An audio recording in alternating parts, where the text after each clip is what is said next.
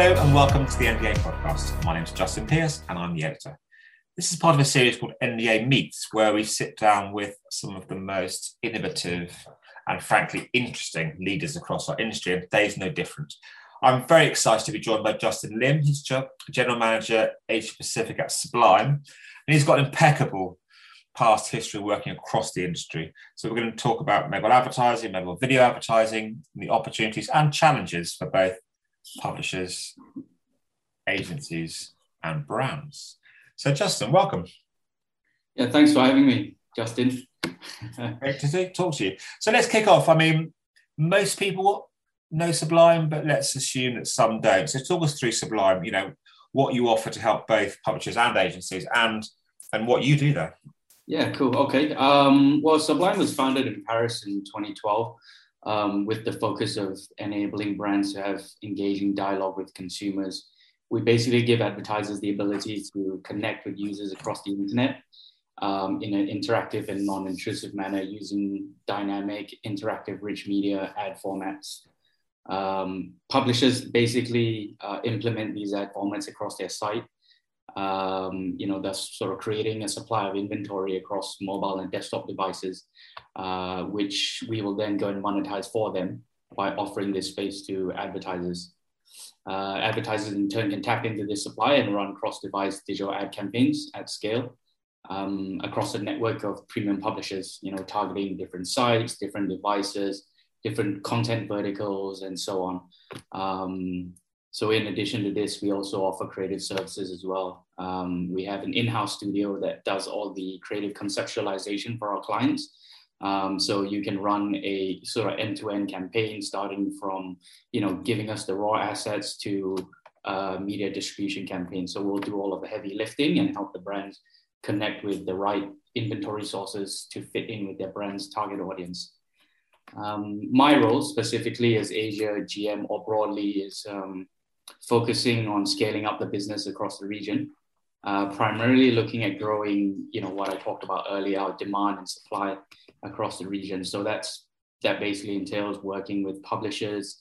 Um, so working closely with our publisher supply team to form partnerships with websites across the region. Um, you know, opening up inventory, which our commercial team can then take and monetize on behalf of the publishers. So they'll take these this inventory and, and sell it on to brands and media agencies who will want to utilize the inventory to run you know local or multi-territory digital ad campaigns across asia pacific or in some cases globally. Um, so day to day is essentially making sure that we have enough scale and inventory for brands to um, uh, to run across um, and monetize. Um, you know so i spend most of my day speaking with media agencies websites publishers um, ensuring that we've got relevant supply, um, our ad campaigns are delivering on schedule, and also obviously doing the occasional podcast. Most important. Okay, let's talk a bit about talk about APAC. I mean, it's such a it's such a varied region. I think we often, you know, we're based in the UK. I often think of APAC as a sort of a singular territory. And obviously, it's got so many different countries involved, so many different cultures, so many yeah. different languages. So, tell us a bit about the differences. And I think what's most interesting to me, especially, is how can brands run or do brands run sort of mobile video campaigns across APAC? Yeah, absolutely. I think while you touched on it earlier, I mean, it's obviously a very big and diverse place. Um, you know, media strategies will vary from market to market. Each country is unique and different. Um, you know, and, and, you mentioned earlier one, one key difference is, of course, language. You'll get an advertiser wants to run a multi-territory campaign, but they'll want their ads localized, so the ad will have to be displayed in local language across local sites. So basically, if you've got an advertiser who wants to run in Japan, they'll want a Japanese creative, but they'll also want to run across a Japanese website. And it's sort of much of the case for Hong Kong, Korea, China, Indonesia, all, all of APAC really. There are some instances where you can get away with English, obviously in Singapore, Australia, New Zealand, where you could leverage, you know, big international publishers like the BBC, for example, who will have a footprint in Singapore as well as Australia and New Zealand. So you could leverage their inventory in these three markets to run a multi-territory campaign. Um, so, you know, localized creative is obviously very important, uh, and also understanding the local footprint uh, what are the big local publications in each of the different markets, uh, and how you can activate across them um, is obviously, you know, knowing which ones to activate across is obviously very important. I guess understanding the different consumer behaviors in different markets, it must be pretty tough to understand. You know, in Singapore and people in in, in Sydney, the behavior is pretty different. You know, how, do yeah. you make sure you understand that personally so you can advise your clients? Yeah, so you know, yeah, culturally, so language is one part of it. Culturally, it's obviously you know their cultural nuances. Um, the way media is consumed. If you think of places like China, for example, they've got their they've got their entire own ecosystem of of, of websites. You know, their own search engines, their own DSPs. Um, so obviously, understanding these nuances, automation can help alleviate some of these issues. So buying programmatically uh, can help. Um, you know, it allows you to activate curated marketplaces across different territories. But still, you you know, obviously, it's good for the buyer or the advertiser to understand um, the local cultures and what resonates and what doesn't. Um, you know, there, there are there are products, uh, you know, like Gillette razor blades, for example. You know, we we had a very I had a very interesting conversation with Gillette one time where um, they were trying to activate uh, campaigns in Indonesia, uh, but people in Indonesia don't really shave. So, um, you know, they, they, weren't selling too many razor blades there. Um, but, you know, conversely, if you were activating a Gillette campaign in Australia, that'd be a lot easier. Um, so it's, you know, understanding these, these different nuances, uh, taking them into account. Um, and then obviously, you know, um, making sure that your, your activation strategy represents or, or takes, takes these uh, into account. Okay, let's let's digging a bit to one particular sort of format that you, you specialize in, mobile video. So what so let's talk about the biggest challenges at the moment and opportunities, I guess, and how you overcome you Sublime overcome those challenges to create opportunities, but the challenges for publishers uh, when it comes to mobile video. Yeah, I, well, I think one of the main challenges with uh, with for publishers is finding a balance between monetizing your ad traffic on mobile and user experience. So you, you know both are obviously equally as important because without the users you don't have traffic, uh, and without the ads you don't have revenue to keep the site going. You don't really want to bombard the users with ads. Uh, you also don't want to you know monetize too much traffic, or, or rather you want to monetize as much traffic as reasonably possible. So striking a balance is obviously key, and I think you know a key challenge also for publishers when it comes to running video is uh, is brand safety um, you know, being able to ensure advertisers that you as a publisher are taking the necessary steps to prevent the ads from appearing across um, unsavory content. Um, you know, we, there, there, there, are lots of technologies out there that can help navigate this, but still, you know, advertisers are, are still finding themselves caught up in situations where ads are appearing in places where they don't want to be. You know, typically, uh, you know, like a, a, an ad for an airline appearing on a plane, uh, a plane crash uh, article. Um, we had a, a, big incident in Singapore involving a BMW car crash recently. Um, and, you know, lo and behold, it, it, was, you know, when you logged onto the page, everybody saw a BMW ad, um, which obviously is, is not good for the brand. Um, so, so I think, you know, looking at striking a balance in user experience and monetization and also obviously offering enough brand safety so that brands trust you to run to run on your site is, is uh, important. Um, I think also, well, with mobile video as well, you know, connectivity can be an issue in some markets uh, where there's low bandwidth. Um, so, you know, if you're running, um, you know, ultra, you know, 4K, ultra clear 4K videos, um, these might not display out properly or they might buffer for a really long time and your ads won't get seen. Um, so some of the challenges I think that, that, that are presented to publishers when thinking about video.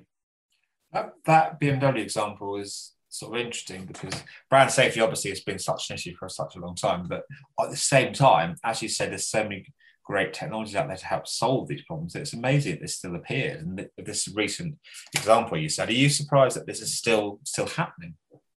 Um, yeah, yes. I think you know there is also an element of human error involved. You know, traders probably um, trying to tag keywords like BMW, but not um, you know, not looking at other brand safety measures like making sure that they're not running across content that says car crash or whatever. So, I mean, you know, as much as we, we're running in an automated uh, ecosystem using DSPs and whatnot, um, there's still the human element involved. And I guess, you know, sometimes, yeah, people do make mistakes. And unfortunately, that was a big one for the trader um, when, when that ad ran on, um, on, on that piece of content. Um, you know, it made the news, it was on TV. So um, it, you know, obviously wasn't ideal for the brand. Mm. Okay, let's talk about um, video strategy, mobile video strategy is obviously something you spend sort of, you know, all day every day doing. And then the difference between a, a, a short-term mobile video strategy and a long-term video strategy, which again seems like it should should be obvious. Uh, how how do how do brands approach this? How do they decide which is best? Um, is is short term always bad? Yeah, well, I think it depends on the brand goals and objectives over the long, medium, short term. Um, you know, it, it, it, you will adopt long-term and short-term strategies based on what your brand brand objectives are or what your direct response objectives are. I would say a brand would typically probably look at three main pillars when crafting out their strategy. Uh, that will revolve around, you know, the types of creatives they deploy. So, you know, that would be things like asset length, uh, how long a video do you create, what type of video would, would you create, uh, what platforms you're activating across, so where are you actually displaying your ad, um, and also the buying metric, whether it's, you know, where, are you looking to drive a completion, in which case you probably want to opt for, you know, buying on a cost per completed view buying model. Um, if a brand's looking to drive viewability, you probably want to buy media on a viewable CPM or a viewable cost, cost per view.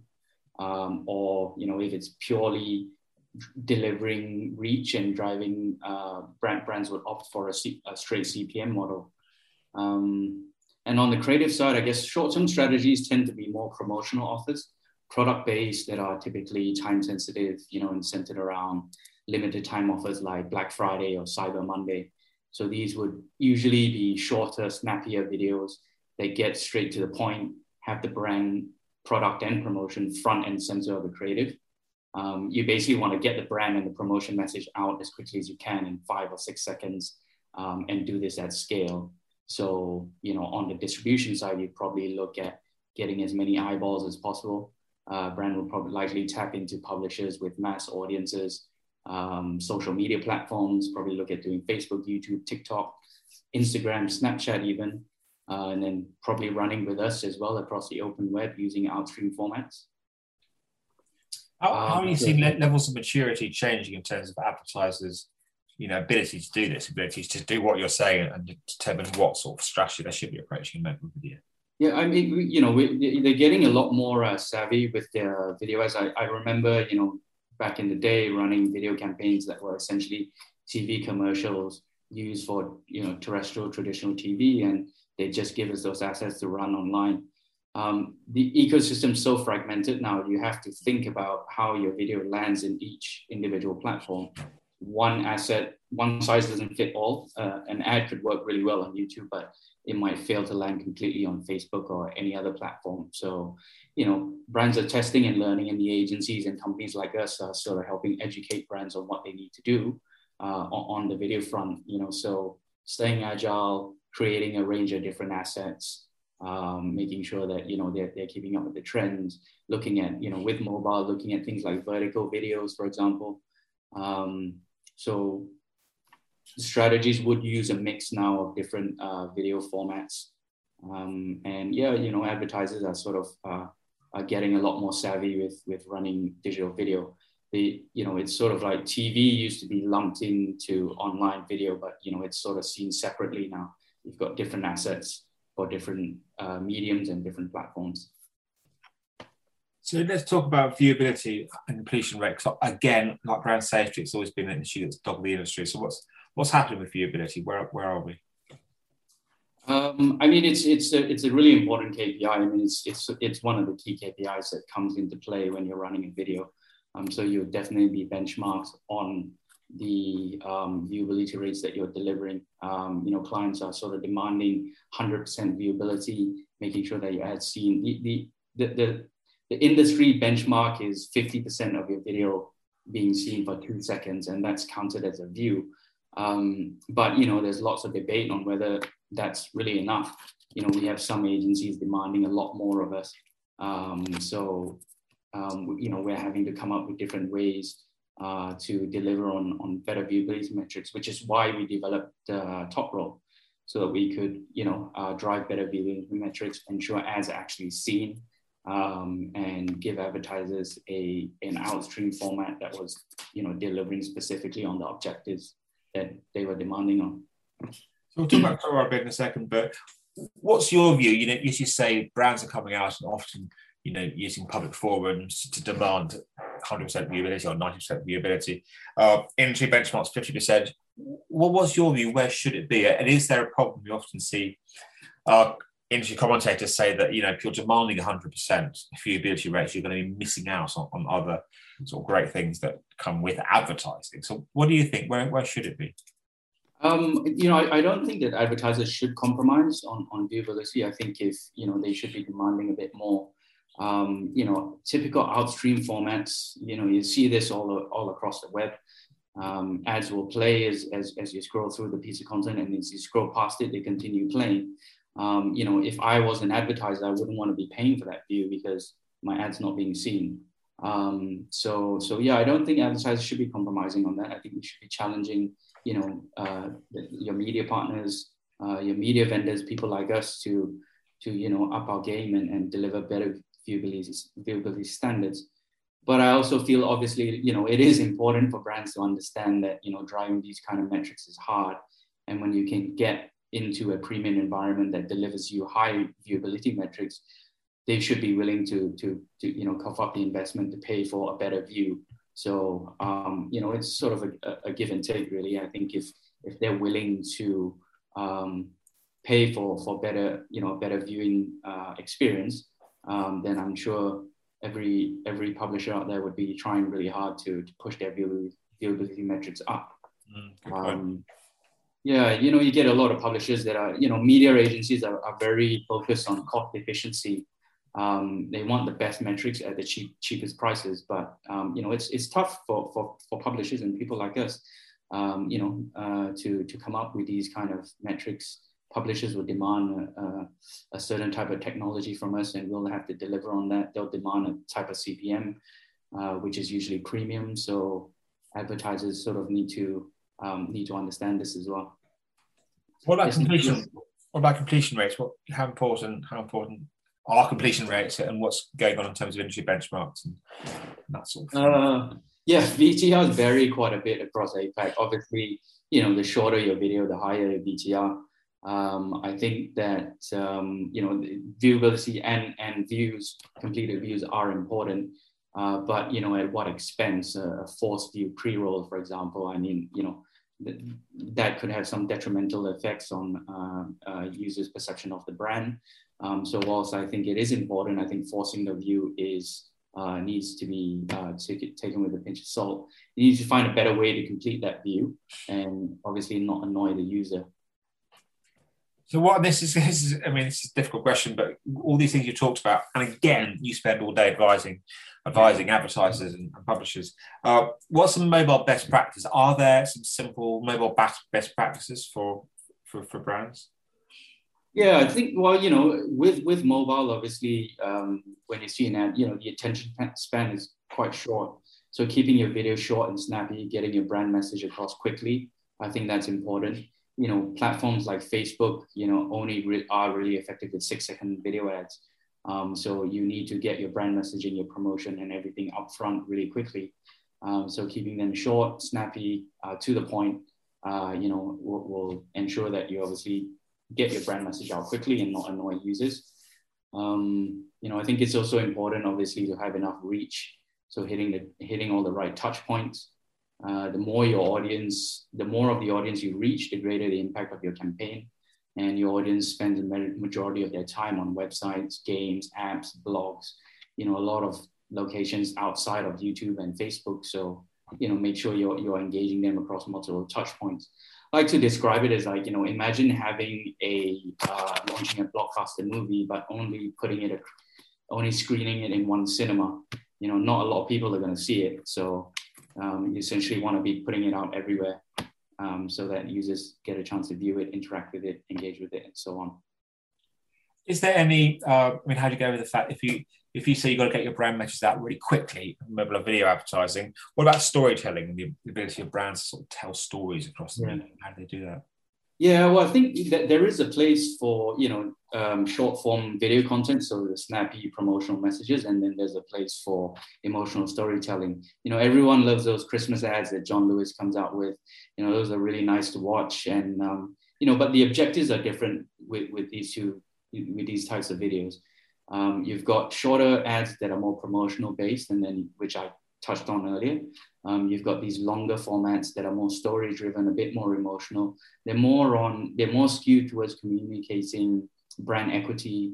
You know, talking about the brand, um, what the, the, the brand perception, building up the brand perception in people's minds, and creating an emotional connection with the user. Um, those objectives are usually long term. So you're looking at, you know, uh, getting users on site for the long term rather than trying to push them a promotional message to purchase something. Less response driven, more um, sort of relationship building. Thanks. Now you mentioned earlier on, you mentioned outstream. So outstream versus instream, what, what's what are the main differences and the pros and cons at least when we're talking about different formats, yeah. different medium travel? Um, well, yeah, there's a lot of scale with outstream. Um, so historically, a publisher, if they wanted to, to um, you know, uh, run video ads, they had to create content and serve a pre-roll on top of that. So now with outstream, anyone can become a video partner. Um, so it creates a lot of scale for the advertiser and also a new revenue stream for the publisher. Um, so obviously it's beneficial uh, on both sides. Um, in-streams, uh, what benefits of in-stream? I mean, um, I mean, in-stream ads are, are, historically been seen as quite annoying. Um, you know, you're typically just looking for the skip button every time you see an in-stream ad. But with the rise of like OTT or catch-up TV, what you can in, in, essentially ensure is that your ad, uh, your in-stream ad, is running across you know premium, professionally made content, as opposed to you know outstream, which is you know obviously appearing across um, premium websites, but sometimes they can be across you know uh, you know content that's not really deemed as premium. Um, so you know the pros and cons with, with both. Um, I think you you usually probably get more better viewability with uh, in-stream because sometimes it's a forced view, so the users are forced to sit through the ad. But if the ad's not annoying and you're leveraging targeting and you're serving relevant ads to consumers, I'm sure they're happy to sit through the ad to get to their content. You know, because the ultimate goal is obviously you know they want to watch their content. Um, you know, and I think, um, yeah, I mean, you know, in stream, I mean, you know, lots, lots of studies showcase that consumers actually really dislike in stream, yes. you know, so um, serving too many of them um, is annoying. We have OTT platforms in, in, in, in Asia that serve you, you know, two to three 30 second pre-rolls before you actually get to the content. Um, you know, that's a, that's a minute, a minute and a half of ads, sometimes even longer. Um, so you know that's that's that's yeah that's quite disruptive to your user journey. Um, and then obviously with Outstream, we talked about brand safety earlier as well. So Outstream appears across you know uh, across the open web uh, on content. So um, you know sometimes ad placements and creators uh, can stray from uh, appearing across uh, you know content that advertisers want want want to be seen across.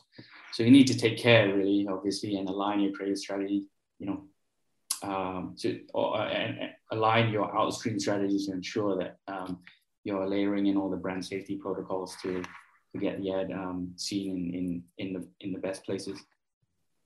Okay, let's talk a bit about some of the technologies that underpin all of this, you know, that let you, let you do what you do and advertisers do what they do. So 5G, I mean, obviously you're sitting in Singapore, I'm sitting in London, and we've got very different, yeah. different telecoms markets. I think I'll be quite jealous of your infrastructure because of 5G. But what impact is 5G having on what what advertisers can can do and how they can engage with consumers? Um, well, yeah, I mean, well, you know, 4G is pretty quick. I, mean, I can't imagine how, how much quicker 5G is going to be. I think it's something like 20 times quicker. So, fastest ever mobile network. Um, you know, I mean, as speeds increase, we can expect loading times and buffering times for videos to reduce, uh, meaning consumers can more easily uh, consume higher quality video content. So um, yeah, hopefully they'll spend a lot more time watching videos. Uh, thus creating a lot more opportunities for video advertising. Um, you know, reduction in lag times will, yeah, probably create clearer and more innovative video advertising. Um, I mean, I guess it's not going to be a, a, a, significant step change like 3G was when that came in a while ago now. So it's just a slight incremental change. Um, well, I mean, it remains to be seen how quick 5G is gonna gonna be. But um, you know, I, I think what's important also is as 5G networks roll out, people transitioning from 4G to 5G uh, will naturally help 4G uh, create better speeds. So people who are still on 4G networks will get faster internet connections. Mm. Um, you know, and it'll probably be cheaper as well to get uh, 4G uh, capabilities which I think is beneficial for much of Asia, where you know in some regions connectivity is still a bit of an issue. Um, so wireless broadband improving will probably open up connectivity in hard to re- reach rural rural areas. Um, hopefully, improving digital video ad campaigns as well uh, in, in, less connected markets. Okay, makes sense. What are other technologies that do play a part? Things like AR and VR. What what are you excited about when it comes to these? Yeah, well, I mean, VR and AR is really cool. I think you know it's definitely going to make advertising a lot more interactive and a lot more engaging. Um, you know, give it, it'll give us marketers and advertisers um, new ways to reach out to consumers. And I think you know, creative freedom you get here is quite limitless. There's a lot of really great examples of how brands are leveraging AR and VR to create new immersive experiences for for their consumers. You know, sim- simple things like IKEA using creating apps that allow you to display furniture in your home. Um, to I, you know, lots of brands leveraging AR and VR in public places as well. So it's not confined just to your desktop and your mobile phone. You can even take AR and VR experiences outdoors or into magazines where ads have historically been, you know, quite boring, print ads. Um, so they'll definitely grow in adoption. I reckon they'll start becoming a bigger part of the marketing mix. Um, so it'll be really interesting to see how brands tap into this technology to engage with the consumers. I think they can, you know, you can work on creating more personalized uh, advertising, more specific to each individual user, um, as opposed to, you know, just blasting out a, a generic message to, to all of your users. What do you think is going to drive brand adoption? Because as you, as you say, that they're sort of out here, it's out in this tool. The technologies are there, but and examples like, like IKEA, you know, there's lots of very famous case studies, but arguably, you know, IKEA is often mentioned because there aren't that many. So, what's going to speed up adoption? Do you think? Um, I, I, reckon you know it, it, we've got to play our part, the agencies and and the um, you know the, the the advertise specialist advertising specialist companies that focus on this area um, will need to play a part in educating clients on what's available. Um, I think, you know, if you speak to a marketer and ask them to come up with an AR and VR strategy, it's a relatively new technology in the marketing sense. So people don't really know what's capable or what they can do. Obviously, they're also a bit hesitant to be the first ones in to try new things. So I think it's down to, you know, um, companies like, you know, Sublime and, and these advertising uh, mobile specialists um, to come up with, uh, or, or, AR and VR specialists come up with ways to educate clients uh, and, and show them that, you know, it's not as daunting or it's not as difficult as they think it is.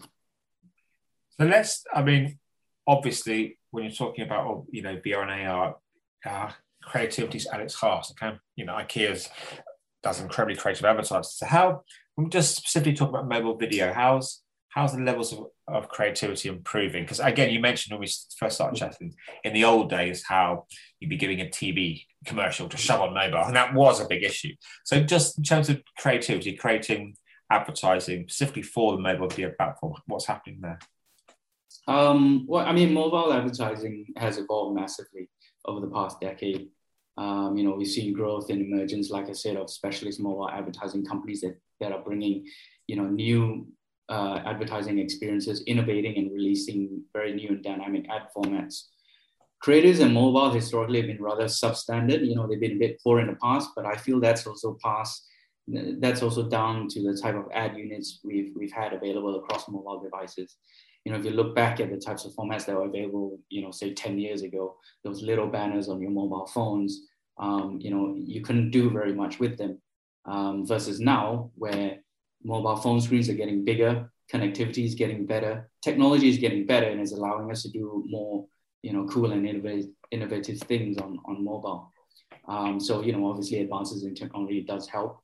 Uh, yeah, we talked about AR and VR earlier as well, you know, unlocking the potential of this across mobile devices, uh, you know, uh, as we start to see uh, technology become uh, more widely adopted, we'll probably see more brands uh, coming up with innovative ways to, to utilize this tech. Um, so, you know, mobiles definitely improving, um, and I think the tech's definitely really helping. Um, and you know, companies like us, uh, Sublime, you know, you, have got a lot of ad tech companies trying to trying to capture you know the mobile space and look at ways of creating more interesting ways for brands to interact with users on a smaller screen. Um, so, so it created, it's getting better. It's getting much, much better. Um, if you look at how it was, you know, back back in the old days when mobile first started, um, it's a lot more interactive now. Definitely, very true. So everything we've been talking about, creativity, infrastructure, you know, better um, viewability standards, all this sort of stuff. But it's also operating in an environment of huge change. Um, consumer privacy is at the fore, and the change is coming, I'd say, less from regulators than from the tech giants, so imposing their own sort of uh, consumer privacy restrictions. Apple, Google, yeah. Facebook, et al. So, you know, we've seen big, big changes, IDFAs, etc. What are the big changes coming from the tech giants that advertisers and agency publishers need to be aware of? Yeah, well, you know, Apple update, I think that comes into effect pretty soon, actually, for fall of 2020. So um, users will have to give consent to be tracked. Uh, Google phasing out third-party cookies, uh, you know, basically quite bad for advertisers. They're going to make it a lot harder to track the web uh, activity of, of billions of people uh, across across the internet.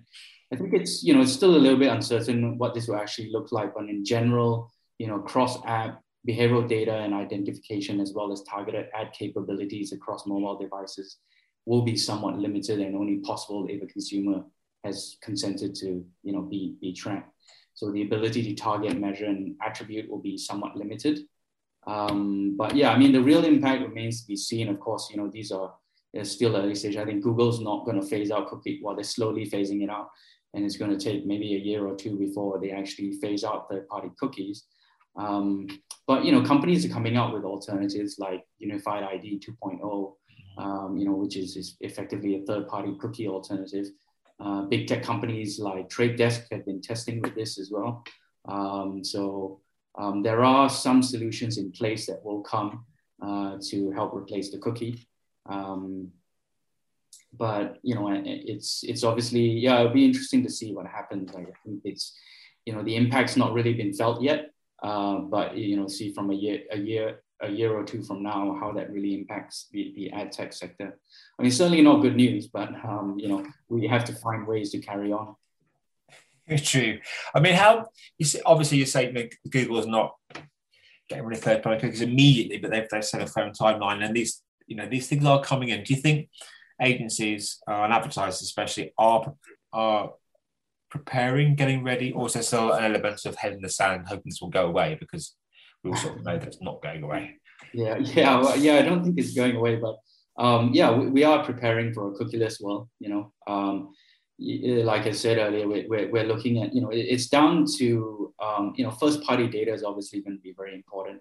Um, you know, um, and you know working with people like Trade Desk, you know, tech tech company or uh, data companies like Lotame, be interesting to see what they come up with to help um, you know advertisers navigate uh, a cookieless environment.